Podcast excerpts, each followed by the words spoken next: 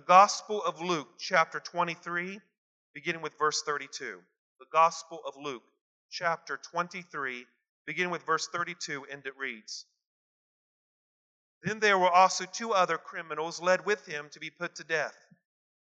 And when they had come to a place called Calvary, they crucified him and the criminals, one on the right and the other on the left. Then Jesus said, Father, forgive them, for they do not know what they do. And they divided his garments and they cast the lots. And the people stood looking on, but even the rulers with them sneered, saying, He saved others. Let him save himself, if he is the Christ, the chosen of God. The soldiers also mocked him, coming and offering him sour wine, saying, If you are the king of the Jews, save yourself. An inscription was also written above his head in the letters of Greek, Latin, and Hebrew This is the king of the Jews. Then one of the criminals who hung blasphemed him, saying, If you are the Christ, save yourself and save us.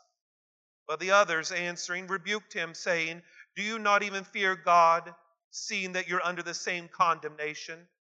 And we indeed justly, for we receive the due reward of our own deeds.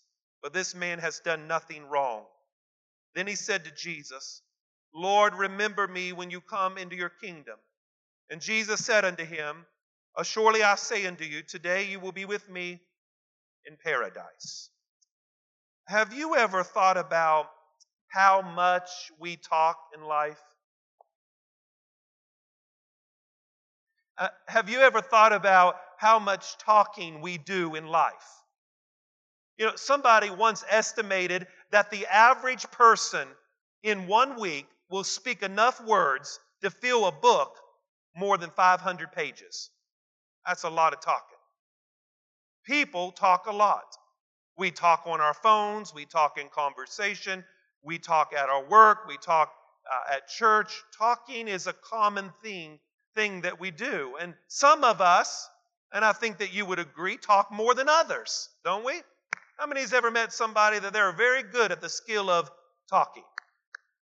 And some people, just to talk, they talk just because they want to hear themselves. You know, they, they just talk because they want to hear themselves. And then there are others who will, they don't talk much. As a matter of fact, these people, even though they don't talk much, when they do talk, it commands respect.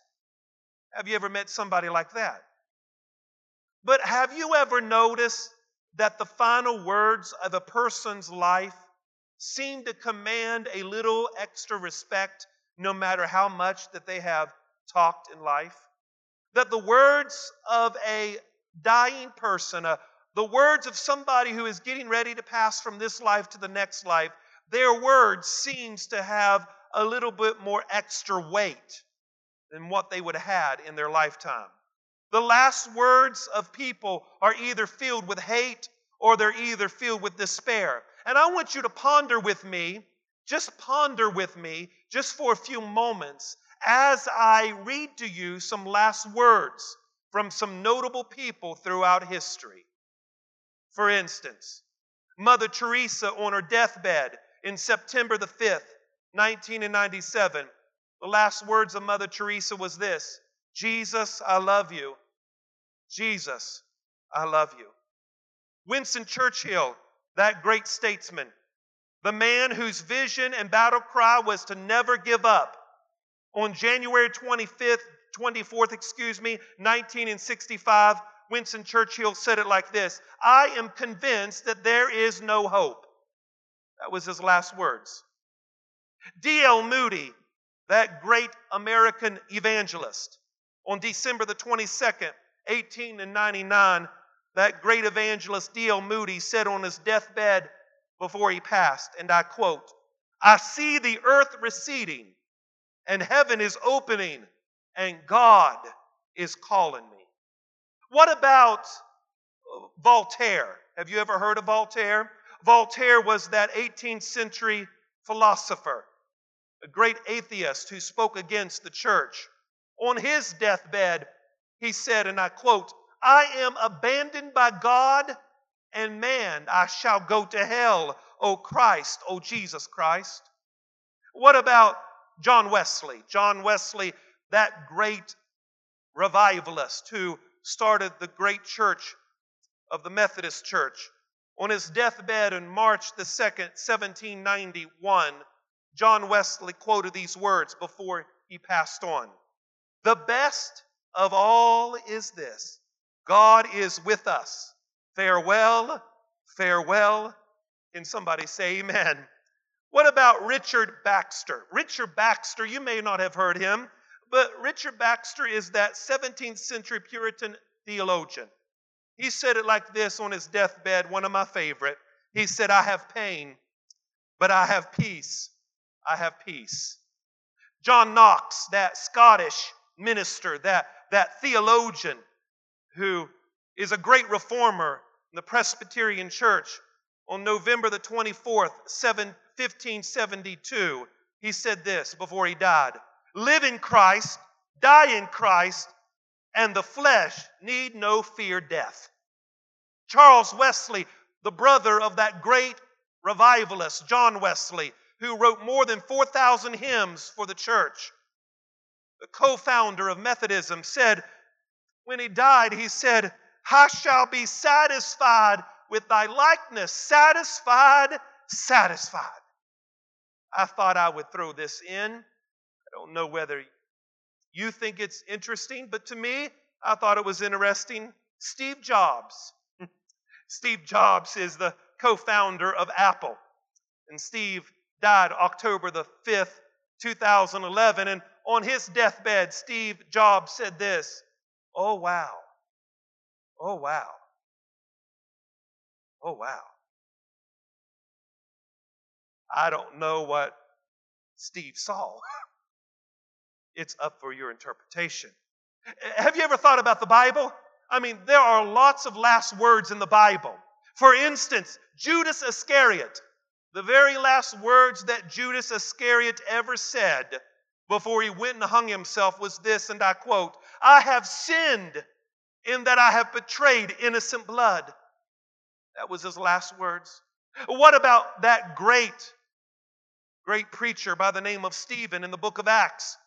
as Paul or Saul was standing there watching him being martyred, Stephen looked up, saw Jesus at the right hand of the Father, and his last words was this Lord, lay not this sin to their charge.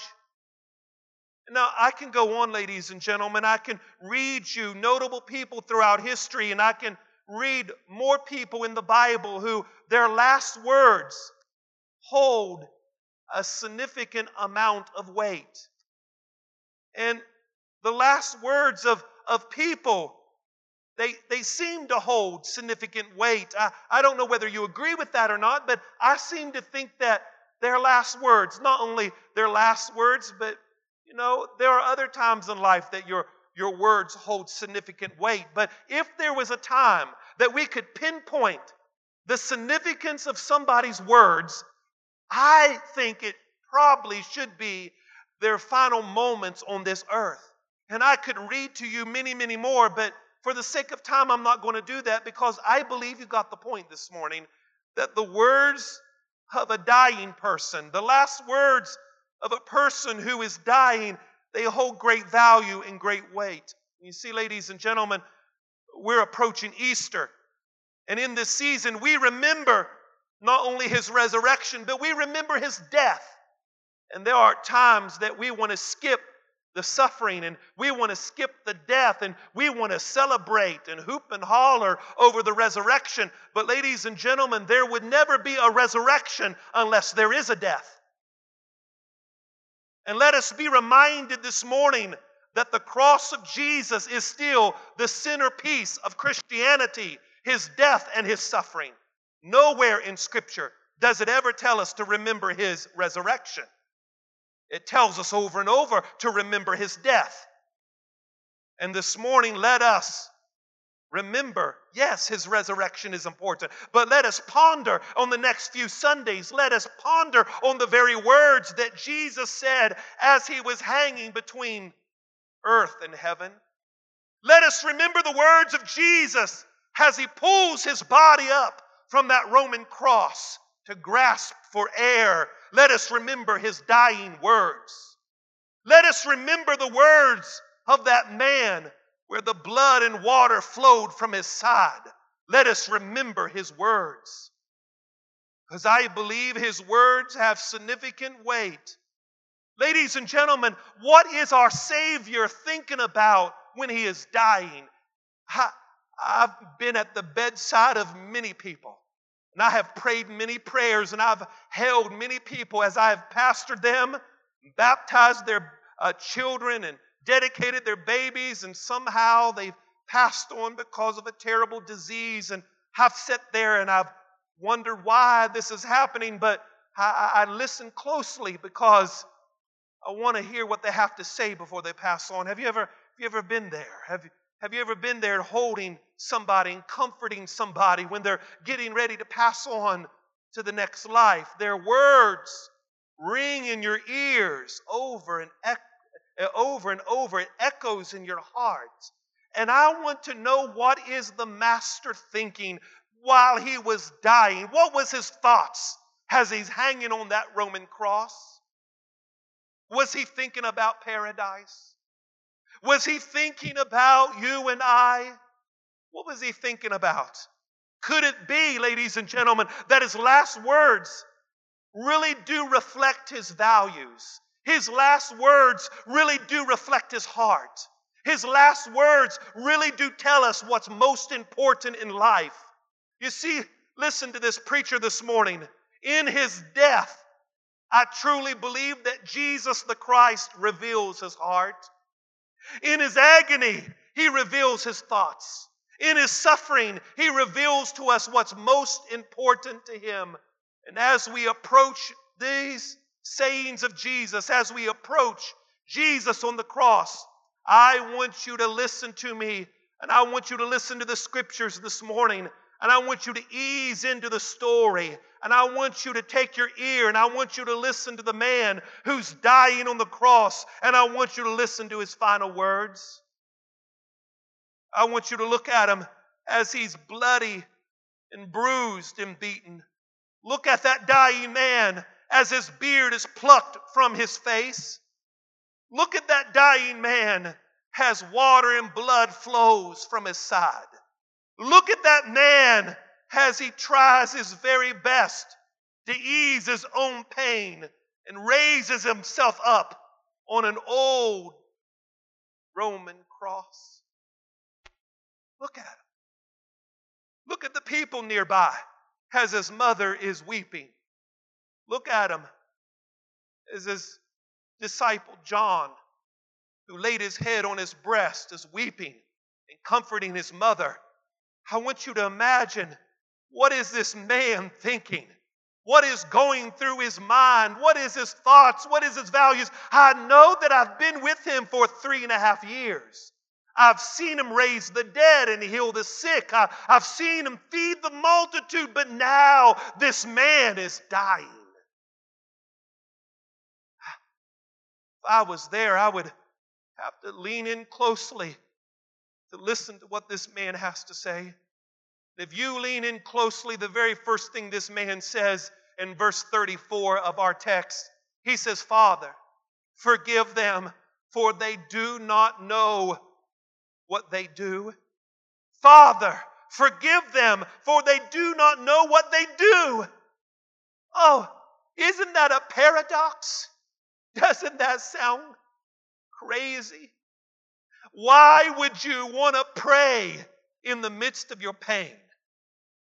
Why would you want to forgive your offenders when they have nailed you to a tree?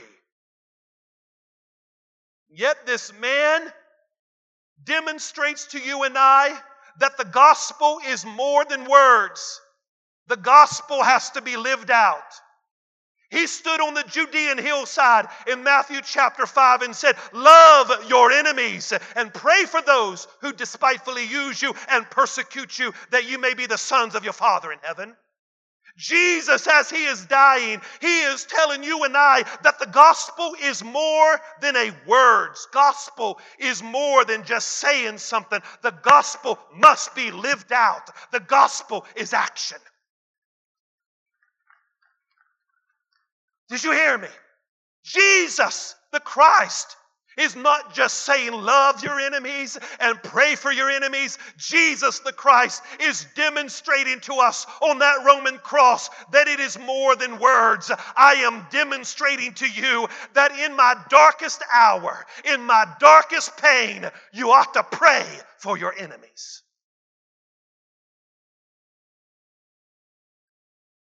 I want you to notice that as he's dying on the cross, he couldn't pray for the sick. His hands was nailed to the cross. He couldn't walk on the water. His feet was nailed to the cross. He couldn't preach to the multitude. His body was hanging on a cross. Let me ask you something. What do you do when your hands can no longer touch the sick? What do you do when your feet can no longer touch the dusty roads of Nazareth? What do you do when your lips can no longer bring instruction and it's difficult to even breathe? What do you do? Our Lord teaches us that if I can't touch, I can't touch you to heal you. Our Lord teaches us that if I can't walk to get to you. Our Lord teaches us that if I can't bring instruction to you by my very mouth, then the only thing I know to do is pray. Oh, did you, did you see what I said? He prayed because the gospel is more than words, the gospel must be lived out. Jesus said in Matthew 6 when you pray, you ought to say, Our Father.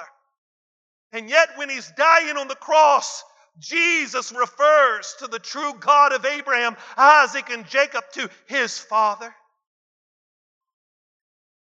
He said, Father, forgive them, for they do not know what they are doing. Let me ask you this question Who did he pray for? Who did he pray for? as he's hanging on the cross, who did he pray for? Father, forgive them. Who is them? Is it Judas? Judas, you remember Judas, the one who betrayed him for 30 pieces of silver. Or, or, or maybe he's praying for the Jewish leaders. You know, those Jewish leaders was a thorn in his side, always oppressing him. Pilate, did he pray for Pilate? You know who Pilate is. Pilate is the one that condemned him to death. Who was he praying for? Was he praying for the crowd? The onlookers who were watching him die? Was he praying for the crowd who was saying to him, If you are the Son of God, come down off of there and save yourself? Who was he praying for? Was he praying for the soldiers who ripped the beard out of his face? and whipped him with a cat of nine tails on his back. Who was he praying for? Father, forgive them. Forgive them. Who are you talking about, Lord? Oh, Lord, you've got many oppressors. Lord, you've got many enemies. Are you praying for one or are you praying for them all? Who are you praying for, Lord? Jesus said, Father, forgive them for they do not know what they do. They do not know what they do. It's interesting to me, and I am not a Greek theologian, although I've taken four semesters of Greek. It's still Greek to me. Can I hear an amen? And you know, I, I mean, I, I had to take all that in seminary, and thank God I made it through. Can somebody say, Praise the Lord? and Brother Stallings back here was a, a Methodist pastor for, for many years, so he knows what I'm talking about. So it's still Greek to me, but I do know a little something about Greek. I'm smart enough not to get up here and pronounce all the words to make myself look like an idiot. But I'm just going to tell you what this word means. Father, Forgive them. They do not know what they do. Do you know the word do there in the Greek, if you parse it, is in the indicative form, which states this it was an ongoing process. In other words, when he st- was hanging on the cross and he prayed, Father, forgive them, for they do not know what they do, the actual rendering of that is, Father, forgive them, they don't know what they are doing. But not just what they are doing, but it's progressive. They don't know what they do, they don't know what they are doing. In other words, he is talking about you, and he's talking about I for the future generations to come. He said, I am not only praying for Judas, not only am I praying for the religious leaders and Pilate and the crowd and the onlookers and the soldiers. Oh, yes, I'm praying for them, but my prayer from the cross is not only my enemies, but I'm also praying for those who will come after them, for they don't know what they do. And I want to let you know, ladies and gentlemen, that Jesus is the great high priest and he still makes intercession for his church.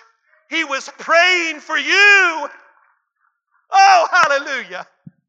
He didn't just pray for Judas, he prayed for you. He prayed for every generation to ever come. He said, I'm praying for them because they are born in ignorance and sin. They are born in depravity. They, the God of this world has blinded their eyes and they don't know what they are doing. But Father, I am praying for their souls. But God demonstrated his own love to us that while we were still sinners, Christ died for us. Woo, hallelujah. Somebody help this preacher preach. Much more than having been justified by his blood, we are saved from the wrath through his name. Romans chapter 5, verse number 8. He prayed for us all. Your kids this morning, Say, Pastor, I feel guilty because I haven't prayed enough for them. I should be praying for you, Pastor, but I got busy this week. I should be praying for the church, but kind of got tied up. I want to let you know it's good to pray, but if you forget to pray, I'm reminded that somebody ought to pray. Somebody all, all, already prayed for me 2017 years ago. His name is Jesus, and he prayed from the cross. Hallelujah. Somebody say amen. He prayed from the cross. He not only prayed for those around him, he prayed for us. Father, forgive them, for they don't know what they're doing. Not only do they know, they don't know what they're doing, but Future generations, they don't even know what they're doing. Let me ask you something. What did they not know? Father, forgive them. They don't know what they're doing. What did they not know? Judas, you didn't know that you betrayed the God of the universe.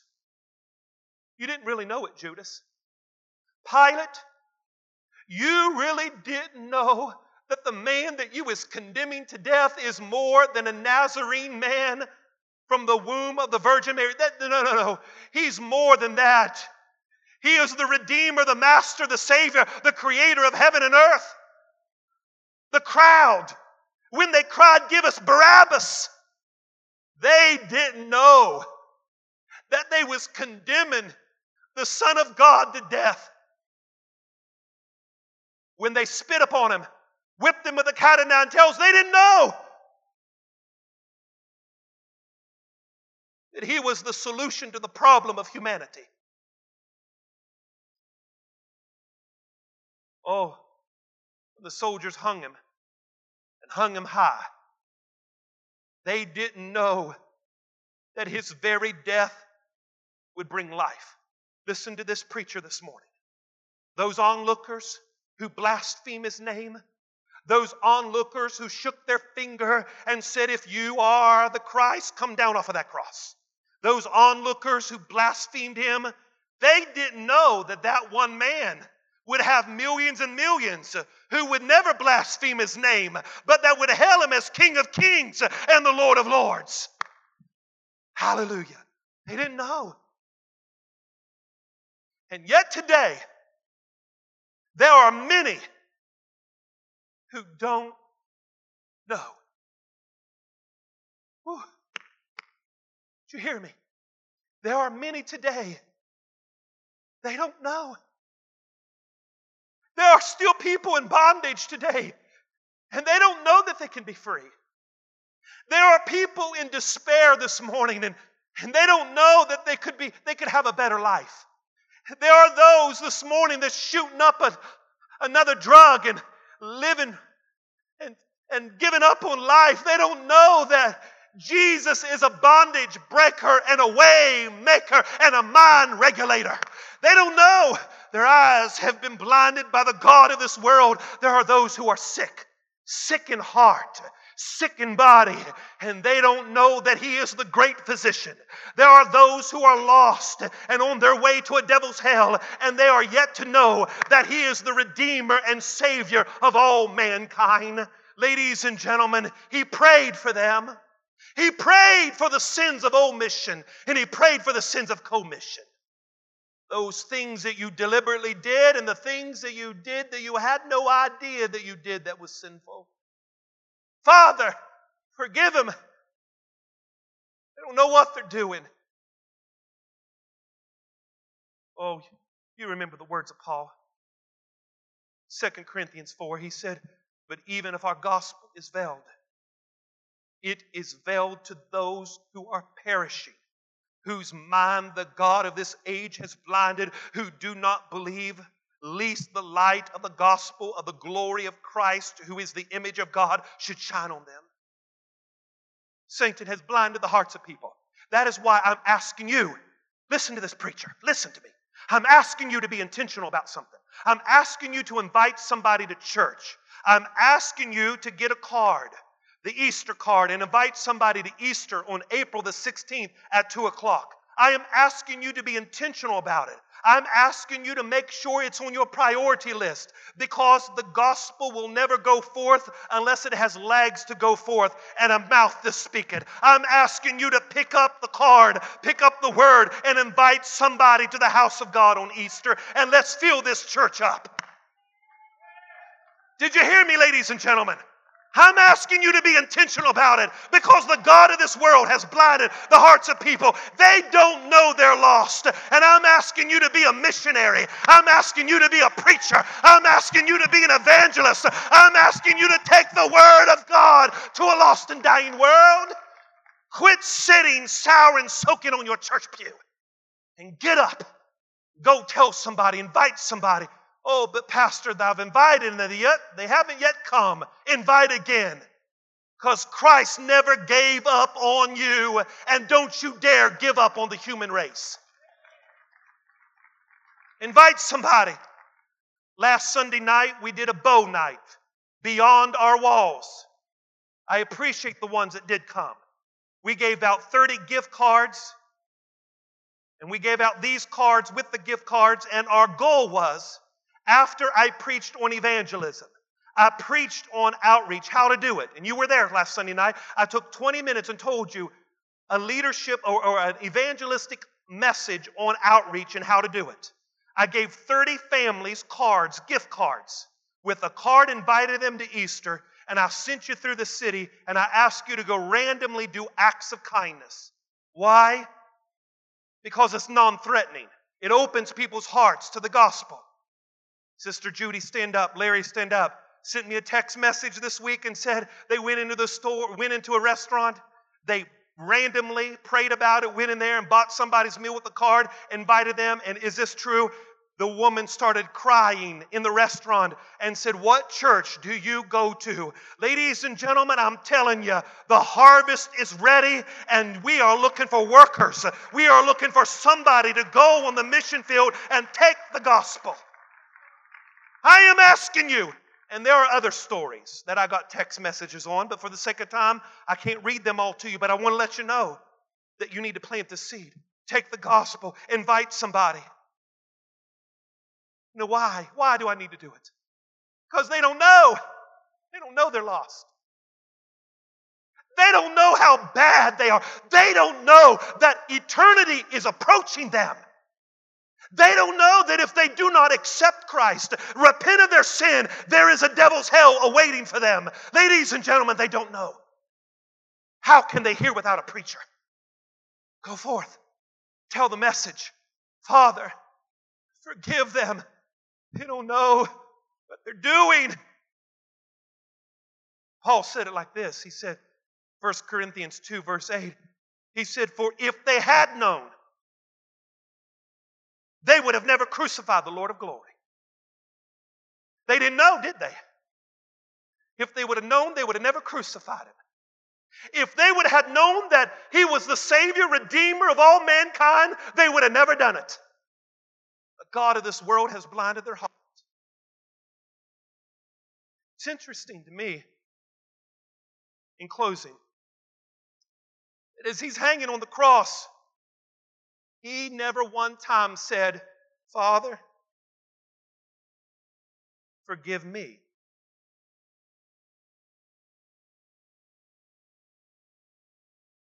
He didn't pray for himself.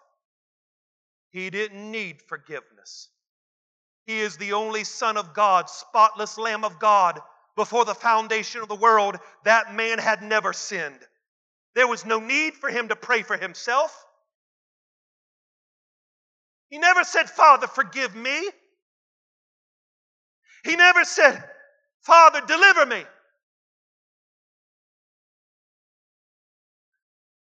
Oh, isn't that a paradox? When you and I get in hard situations and we have to carry our cross, what do we pray? Deliver me, Lord. Because we don't like pain, do we? You don't like to be uncomfortable. I mean, God forbid we would have to stretch ourselves to give more and go to church more. And God forbid that the preacher would ask us to do a little bit more because we don't want to be uncomfortable. We want to be delivered, don't we? Sometimes God's plan is not deliverance, sometimes God's plan is discipline.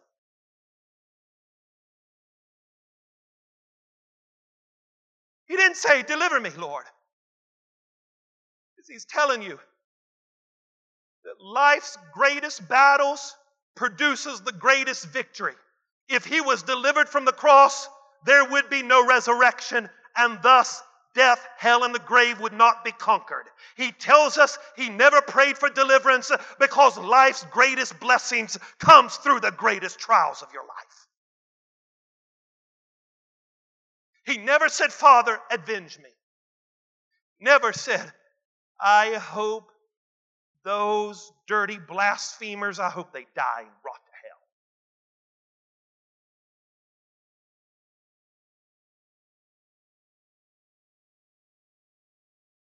Never said, Father, send angels to destroy these blasphemers. Deliver me. See, ladies and gentlemen, how? You know, it, it boggles my mind. How? How can God die on a cross? I mean, if He dies on the cross, does that mean humans have control over God because we can kill God? I mean, the greatest mystery has boggled the minds of theologians that God would die on a cross.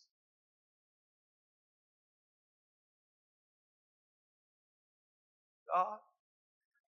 That's why Muslims don't like us. That's why Jews will never accept us. God can't die. God is not a person. See, they never, they killed his humanity. They never killed his divinity. He laid down his humanity to prove to the world This is how much I love you. See, he was the greatest man in history.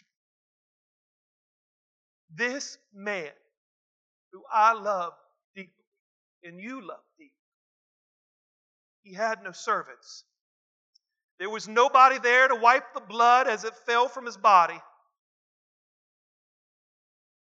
Nobody fed him grapes, waved palm branches at him. He had no degree, and yet they called him teacher. He had no medicine, and yet some of them called him a healer.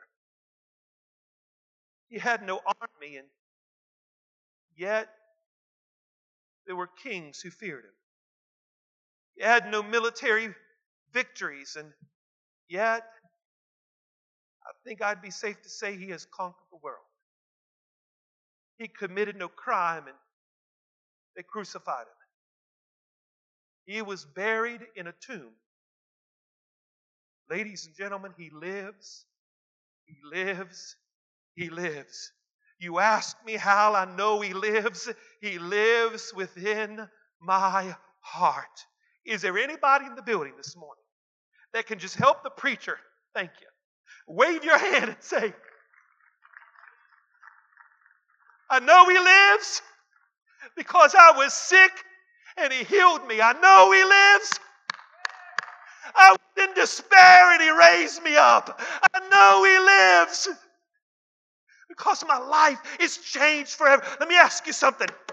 Has God changed your life? I mean, are you converted? Are you born again? Is the Holy Spirit living in your life? Is there a desire to serve God? Is there a hunger to serve God? Have you devoted yourself to Christ? Have you given your all to Christ? Oh, let me ask you something. We come to church and we say, Did you like church? And I do that. But I want to say, did God like church this morning? What did God think about church? What does God think about you? Holy Spirit desires all of you your body, your soul, and your spirit. Is there a total submission to the Savior of the world? Father, he teaches us that in your pain you need to pray. He teaches us that He didn't just think about those who were beside the cross or below the cross, He prayed for the world.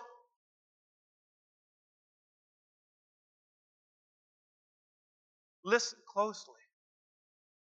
It's the words of a dying man Father, forgive him.